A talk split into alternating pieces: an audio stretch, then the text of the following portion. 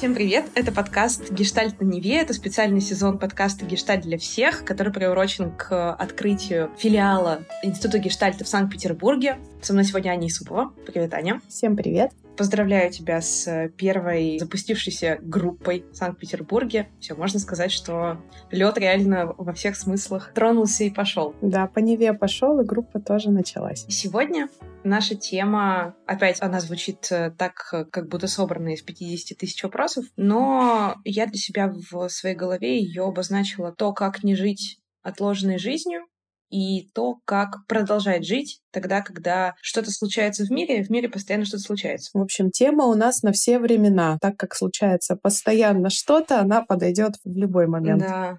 Я обещала тебе какую-то мою супер креативную подводку, но она на самом деле настолько неочевидная, насколько может быть. И когда вот ты сейчас поймешь, к чему я веду, я рассчитываю на твой большой вздох. На вот такой. А, давай. Как вообще эта тема пришла ко мне в голову? У меня был аудит бренда недвижимости. И, естественно, я изучала то, что происходит с рынком недвижимости на протяжении особенно последнего времени, потому что рынок недвижимости в марте прошлого года упал везде в России. По естественным причинам, потому что люди не знали, что планировать дальше, а планировать что-то вот огромное и великое, как покупка квартиры, естественно, было не всем комфортно и удобно. И потом я прочитала и увидела, что рынок недвижимости достаточно быстро восстановился. И потом еще я нашла исследования, которые показывают примерно следующее. Люди в целом такие, лучше не будет.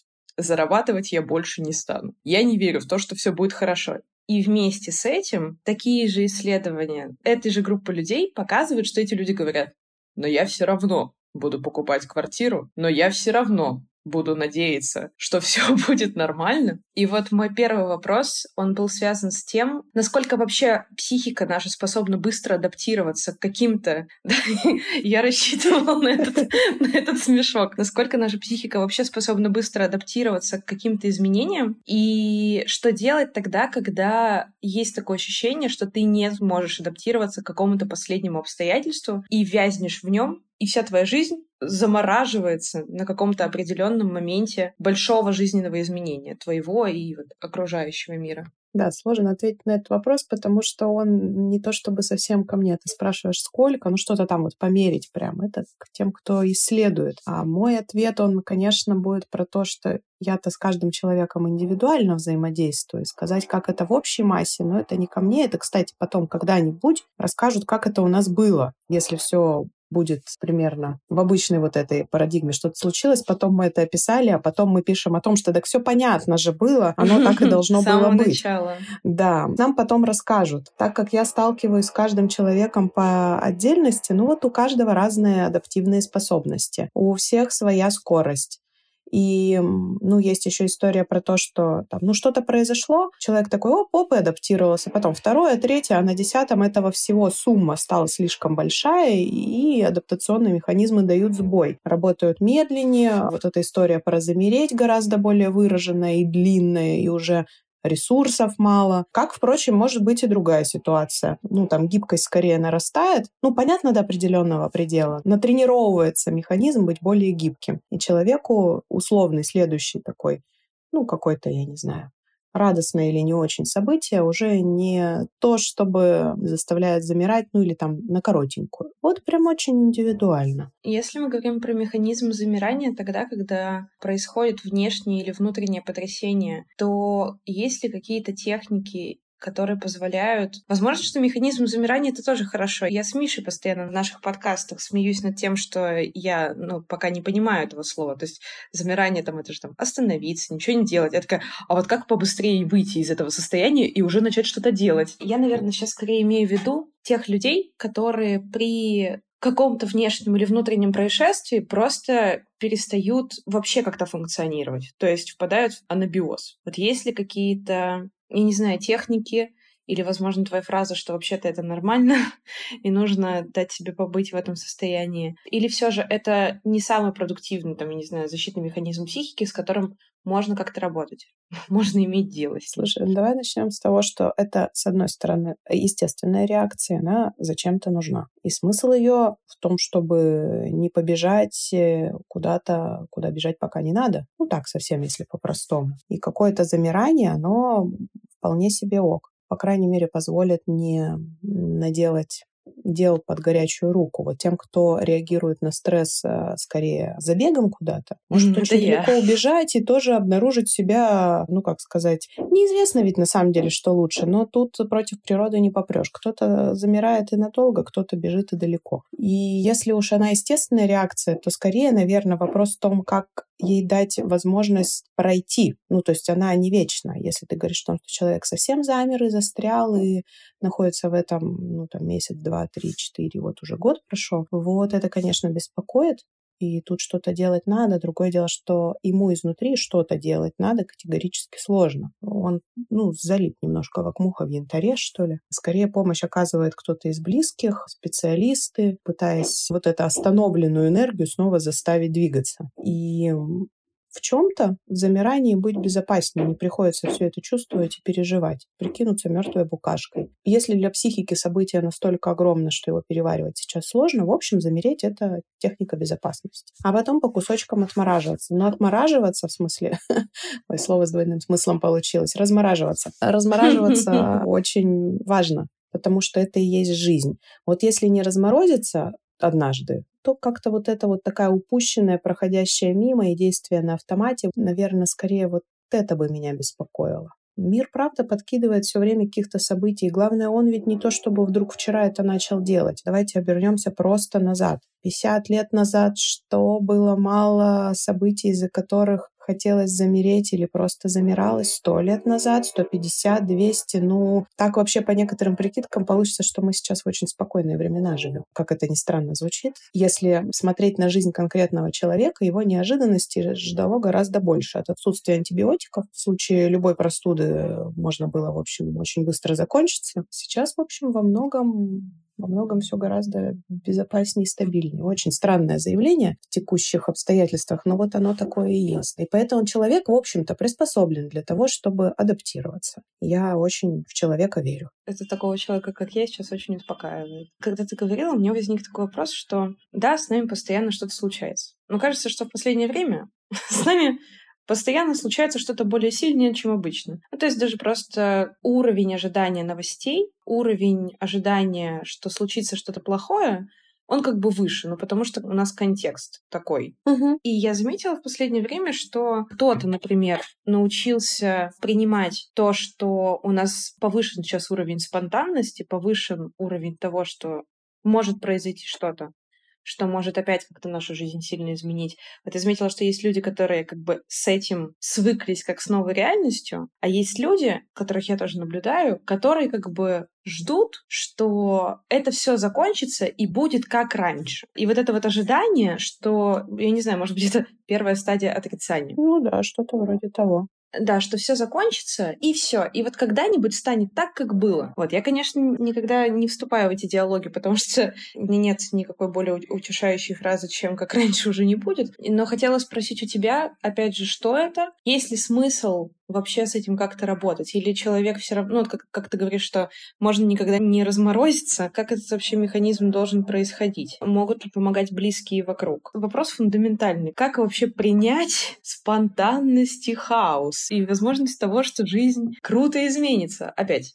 У меня каких-то два отклика. Один про то, что, например, я прямо сейчас жду, что наконец будет как прежде у меня тут перестанут сверлить, и наши слушатели mm-hmm. не будут наслаждаться mm-hmm. дрелью на фоне. Надеюсь, все-таки, понимаешь, ну то есть часть ожиданий, что будет как прежде, она реалистична мне кажется, и можно этого ждать. Ну, там лето настанет, что-то там еще, да, произойдет. Оно все-таки скорее произойдет, а сверлить, я надеюсь, перестану. Такой отклик более сложный. Он про то, а как бы так вот смириться со всякими экзистенциальными данностями? Ну, с тем, что ты, не знаю, беспомощен совершенно в этом мире, и им как бы все-таки не управляешь. С тем, что все абсурдно и происходит странное. Как смириться? У меня ответ один. Просто быть в этом процессе периодически. И это нормально, ну как, отрицать, не соглашаться. Все, что там написано про торг уместно. Периодически окей, доходить до точки, что да, кажется, я принимаю, как этот мир устроен, а потом, в общем, примерно по новой. Это и есть процесс жизни. Нет никакого такого прям рецепта. А еще я думаю про то, что, ну, звучит немножко жутковато про синдром отложенной жизни, но это же тоже человеческий выбор от каждого конкретно. И близкие могут что-то делать, но это их потребность. А если у этого человека потребность, чтобы его, ну, там, спасли и вытащили, я не знаю. Вот если она есть, он что-то там лапками начинает делать, как-то взбивать эту чуть-чуть пену, и тогда, если ему приходит кто-то на помощь, это эффективная история. Но для кого-то ждать чего-то — это жизнь такая у него. И это не связано с текущими событиями. Это может быть э, ну, запускающим механизмом, это может быть усугубляющим механизмом. То, что сейчас уровень неизвестности, ну, зашкаливающий для нас. Хотя там представить, какой был уровень неизвестности зашкаливающий там в 41-45, мой мозг не может это охватить. И вот я потеряла мысль, мозг не может охватить, и на этом месте он немножко впал в коллапс. Ну да, я вот периодически точно замираю и где-то там перемешиваю этот бульончик из своих мыслей. Потом, может быть, нахожу нужную, а может быть и нет. Пока ты ищешь, я хочу тебе пожаловаться. Это скорее, знаешь, не вопрос, а моя жалоба с моей попыткой сделать так, чтобы ты меня в этом поддержала и сказала, да, ты права. Они не правы, ты права.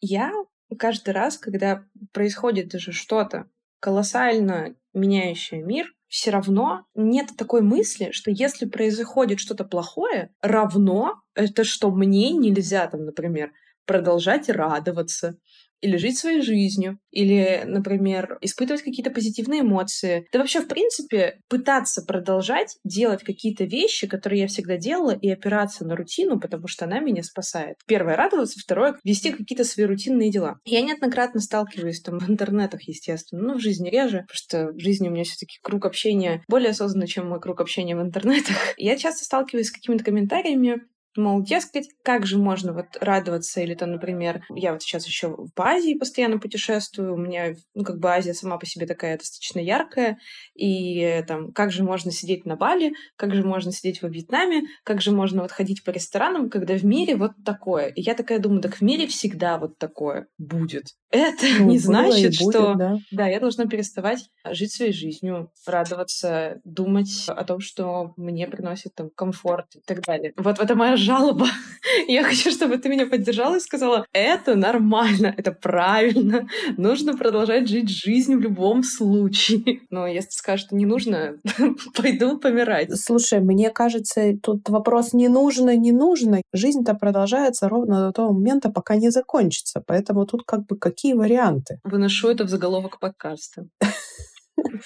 У человека в базе есть куча отрицательных эмоций для того, чтобы выживать всякие там злость, да, там страх, грусть, что там еще стыд, вина, и только одна радость там еще есть. Ну да, окей, давайте еще ее отменим, потому что, ну что, неадаптивный же механизм. Ну тогда хочешь спросить, а жить-то вообще на кой? К этой части тебя мне хочется присоединиться и сказать, ну да, ты права, только вот есть эти обычные механизмы реакции на стрессовые негативные события, они про то, что ну, люди ищут себе группы и поддержку, объединяются вокруг вот этого того, что ну все же ужасно. И чтобы это как-то переварить, им, конечно, сложно, что есть кто-то рядом, кто радуется. И ты можешь заметить там начало ковида, когда было не принято радоваться, было принято замереть и ни в коем случае не делать ничего. И конец ковида, когда вдруг обнаруживается, что надо друг с другом как раз общаться, чтобы этот коллективный иммунитет-то сформировать, продолжать жизнь, свою жизнь, радоваться, но что это позволяет, оказывается, легче выздоравливать и переносить болезнь. Ну, в конце это кажется забавным начало и обидным, что ну вот так вот, да, а в начале кажется невозможным вот этот конец. Поэтому это какой-то процесс, и процесс естественный, нормальный, и просто, скорее всего, ты не синхронизирована в данный момент с теми, на кого ты сейчас жалуешься. Они на другом этапе принятия. При этом потом ты там можешь оказаться, это же не то, чтобы по кругу сходили и закончили, скорее по спирали и обнаружить, что ну там такое творится, ребят, ну там я плачу, как вы можете в этот момент, не знаю, там, правда, в ресторане что-то есть. Ну, скорее всего, мы просто не попали, не синхронизировались. Ну, может, я наивна, но мне кажется, во всех людях человеческого много. И в какой-то там этап мы друг друга очень можем понять а иногда не очень. Когда ты это говоришь, я, в, я в, это, в это реально начинаю верить, что такая, ну, ты же с людьми общаешься много. Ну, ты же, да, ты, ты да. же знаешь про их истинные мотивы. Ты сказала, и я уже упомянула это слово, это словосочетание про синдром отложенной жизни. Я его наткнулась на него там еще до того, как думала про отложенную жизнь в кавычках в контексте каких-то потрясений. И я еще давно-давно его там вычитала, увидела в каком-то материале в медиа слушателей синдром отложенной жизни чаще употребляется в случаях, когда говорят про людей, которые откладывают жизнь до какого-то определенного момента. Типа, похудею и вот заживу, заработаю кучу денег, и вот тогда-то жизнь начнется. И, в принципе, очень много таких может быть пунктов, которые, например, мешают сейчас какие-то поступки или решения принимать. И я заметила, что вот этот вот синдром отложенной жизни, он перетек плавно не на какие-то частности в, в личной жизни, там, внешность или достаток, а в принципе на мировой контекст. То есть я там начну думать о квартире, о себе, тогда, когда вот все в мире уляжется, закончится. И я когда это слышу, я такая думаю, а ты готов, например, подождать 20 лет, например? Ну, потому что кажется, что все вот типа вот-вот-вот-вот, и вот сейчас, сейчас, сейчас, сейчас, сейчас закончится все, и, и все, и, и начнется жизнь. я каждый раз в этот момент думаю, что а сколько человек готов ждать, чтобы начать какие-то решения принимать и так далее. Вот это прям правильный вопрос. Мне кажется, именно вот с этого вопроса вообще стоит начинать. Если вот это какая-то история такая регулярная или там сейчас вызванная, вот сколько? Сколько и чего? Как это все немножко на места становится? Мне просто кажется, что вот именно если мы говорим про синдром отложенной жизни, когда мы говорили про замирание, мне кажется, что там замирание может быть ну, в какой-то момент безопасно опасным. Ну, то есть кому-то нужен этот процесс. А когда я говорю про синдром отложенной жизни, мне начинает уже казаться, что это капкан и ловушка. Это откладывание собственных решений или, возможно, перекладывание своей ответственности за свою же жизнь на какое-то эфемерное время, которое непонятно, когда наступит. Или, возможно, что еще же часто бывает вот с этим синдромом отложенной жизни, что то, до чего ты хотел прийти, этого становится мало. То есть, например, я часто встречаю там, людей, которые, допустим, страдают синдромом отложенной жизни из-за там, количества заработка, который они хотят получать. Они такие, вот сейчас, сейчас, вот, вот столько, и будет достаточно. я вообще начну все, все делать, жить как хочу. Наступает момент, такая, ну, что-то я не подумал с самого начала. Хорошо, вот еще больше, вот тогда будет класс. Вот тогда, тогда начну вот в спортзал ходить э, на свидание и, и все. Ну да, вот так как ты это сейчас описываешь, это, конечно, ловушка капкан. Ну и когда описывают синдром, редко описывают что-то приятное. Синдром счастливой жизни.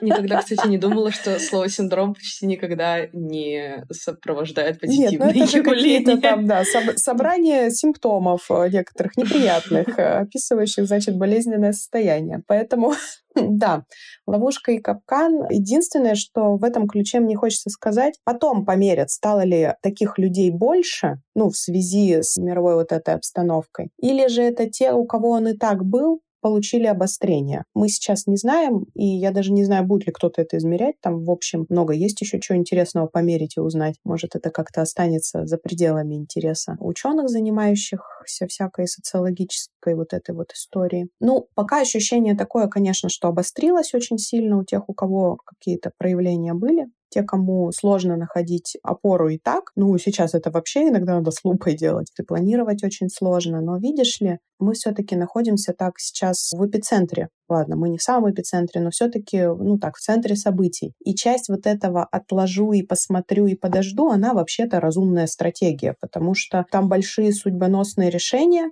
ведь правда сейчас просчитать что-либо сложнее. И это ровно сталкивается с той же историей, что жизнь-то идет и продолжается. И правда откладывать на то конца, чему ты не знаешь и не видишь, ладно, конец, как бы еще какое-нибудь начало новое чего-нибудь интересненького не началось. Эта история, ну, обреченная скорее на провал. И для меня тут точно важно определиться с приоритетами и задать тот самый вопрос, а сколько я готова ждать. И если я не дождусь, то что? Каких-то важных для меня вещах. Почему про приоритеты говорю? Потому что ну, вот я там, не знаю, подумывала купить новые ролики, ну вот что-то как бы и роликов в стране этих нет. И, в общем, подожду, пока все утрясется. Да и фиг с ним подожду, не то чтобы это центр моей жизни, эти самые ролики. А есть какие-то вещи более глобальные, там, не знаю, заводить семью, слово такое дурацкое заводить, что-то в эту сторону, там, начинать ли бизнес, переезжать, э, ну, вот какие-то такие большие. И проблема в том, что сейчас просчитать что-либо это сложно. И тогда либо делать, либо не делать. Ну, у меня для себя какая-то формула делать, что могу. Сейчас, а там, может быть, как-нибудь разберемся. А может быть и нет. Но тогда важно допускать вот эту вот, а может быть и нет, что я могу ошибиться с прогнозами. Я с большой долей вероятности ошибусь с прогнозами. Это, в общем, скорее аксиом. Вы, которые открыли новый филиал да, немножко а, безумие. Института Гештальта в Санкт-Петербурге в этом году.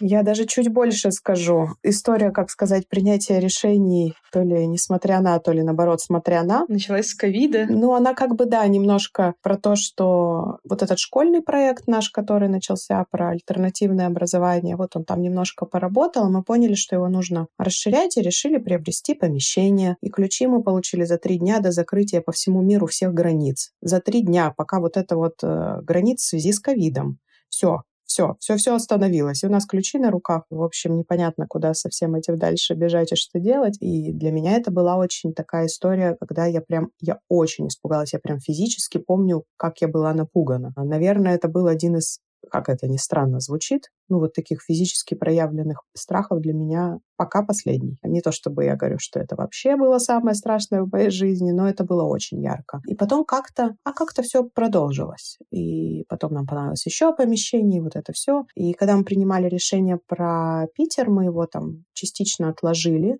в связи с непонятно с тем, с чем вообще, вообще непонятно, что будет. А потом приняли решение все-таки начинать, потому что, ну, ну вот она жизнь идет. Это делать хочется, и это делать, тут еще ценностный такой пласт, это делать, мне кажется, важно. Обстоятельства накладывают на это незначительное какое-то такое, тень чуть-чуть отбрасывают, такие или другие. То, что я делаю, это важно. А если это важно, то я все равно это делаю. У меня для тебя будет последний вопрос, но он очень сложный. Так. Я так говорю в течение этого подкаста. Ты там э, один раз как-то в контексте сказала эту фразу. И я поняла, что вот я говорю, как же все-таки продолжать жить жизнь? Или там, нужно же продолжать жить жизнь. И вот что мы вообще имеем в виду, когда мы говорим о том, что что такое вообще продолжать жить жизнь? То есть как выявить в себе или интерпретировать, или понять, что ты сейчас не живешь жизнь. То есть я думаю, что к тебе, возможно, часто там люди обращаются с вопросами, как что-то прожить, пережить и начать жить дальше, вот какая симптоматика у того, когда ты не живешь жизнь? Как понять, что что-то не так? Да, она может быть очень разнообразной. Тут способов не жить ту жизнь, которую хочешь, или не жить свою жизнь, в общем, гораздо больше, чем один. Поэтому она может быть очень разной. Но это все про то, что ну, сильно не устраивает меня то, как я эту жизнь живу. Сильно вплоть до того, что не сходить ли мне к психиатру уже не полечиться ли, или вот-вот на грани, или я это все делаю, радости никакой и там сил никакой, или какие-то, не знаю, там болезни начинают вылезать кучей, особенно те, которые непонятно происхождение, как лечить, тоже не очень известно. Вот это все к нам. Что это за сыпь? Да, ну вот там прям много всего. И тогда идут, э, это забавно, идут к психологу как, э, не знаю, к последней инстанции. А вообще-то нам бы по-хорошему заниматься гораздо раньше, ну, типа профилактикой какой-то, но нет, пока нет. Поэтому определиться с тем, что, ну, когда уже пора себя как-то вытаскивать, очень просто. Если вы захотели пойти к психологу, кажется, это та самая точка, что что-то идет сильно идти. не так. Но это какие-то очень субъективные вещи, и они все про ну, неудовлетворенность тем, что происходит в моей жизни. Тут только вот есть нюанс. Ну, объективно происходят там всякие вещи, которые не могут радовать, и на них нормально реагировать, абсолютно нормально реагировать, болезненно. Поэтому, ну, если я откликаясь на какие-то тяжелые события, мне больно, страшно, грустно и так далее, это не значит, что я отложила свою жизнь. Это еще значит, что снаружи происходит что-то тяжелое. И оно в жизни каждого человека, даже при очень ровном течении жизни, периодически происходит. Кто-то умирает, кто-то уходит, кто-то предает. Все равно жизнь этим полна. Но это не будет значить, что я свою жизнь на паузу поставила. Это значит, что обстоятельства сейчас такие болезненные. А вот про жизнь, которая на паузу, паузу. Так вот, она очень хорошо описана, в общем-то, тем, что ты говорила чуть раньше. Это про то, что вот будет,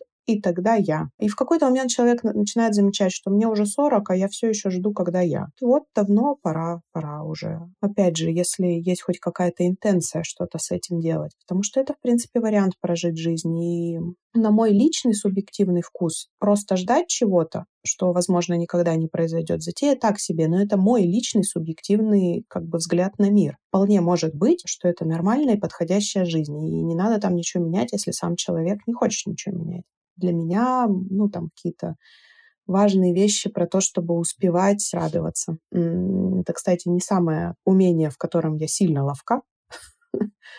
Я могу много делать, но я не всегда успеваю эмоционально обработать. Поэтому тут еще вопрос. Много делать — это тоже может быть вариант убегать от своих да, чувств и своей я жизни. знаю. То есть это тоже не сигнал того, что вы продолжаете жить свою жизнь, если вы сделали 150 дел за сегодня. Вот, э, не знаю, как-то да. Как-то придется искать маркеры и вешечки самостоятельно. Ой, ну что, давай продолжим жить, жить эту жизнь, жить этот день. Спасибо тебе большое за сегодняшний да. выпуск. Для меня он, кстати, во многом тоже философский, потому что, а, ну, там от того, выбираю ли я, значит, жить или не жить, я все равно продолжаю жить. Вот я как-то там про это тоже думаю. Вопрос как? И вот на это как стоит обращать внимание. Все, я, я буду смотреть в стену весь оставшийся день. Я думаю, что нет. Ну, все мы прекрасно знаем, что у меня после этого еще 25 тысяч сезонов, я обещаю себе сегодня э, подумать о жизни вне дел. Хоть я и сместила спектр вопросов на тех людей, которые замирают, а на тех людей, которые начинают впахивать как сумасшедшие, а.к.а. я, я почему-то решила об этих людях не говорить. Но это трудно, слушай, и в ту, и в другую сторону. То есть если замереть, очень сложно а, начать что-то делать. Если все время что-то делаешь, очень сложно притормозить это же все про одно и то же, про избежать вот это вот э, чувство, которое сейчас в связи с чем-то. А это, по сути, есть жизнь. В общем-то, в нашем человеческом скафандре другой системы э, соприкосновения с миром-то нету. Поэтому, ну вот оно как-то чувствует то, что происходит. Стараясь не отклоняться ни на тот, ни на другой полюс очень сильно. Спасибо. Это был подкаст э, «Гештальт на Неве». Мы есть абсолютно на всех платформах, чтобы можно было нас слушать везде, всегда и всюду, все везде и сразу. А когда-нибудь мы точно получим Оскар, я надеюсь. А, что, Оскар подкасты теперь Спасибо тебе большое, Аня. Всем слушателям говорю пока. Всем пока.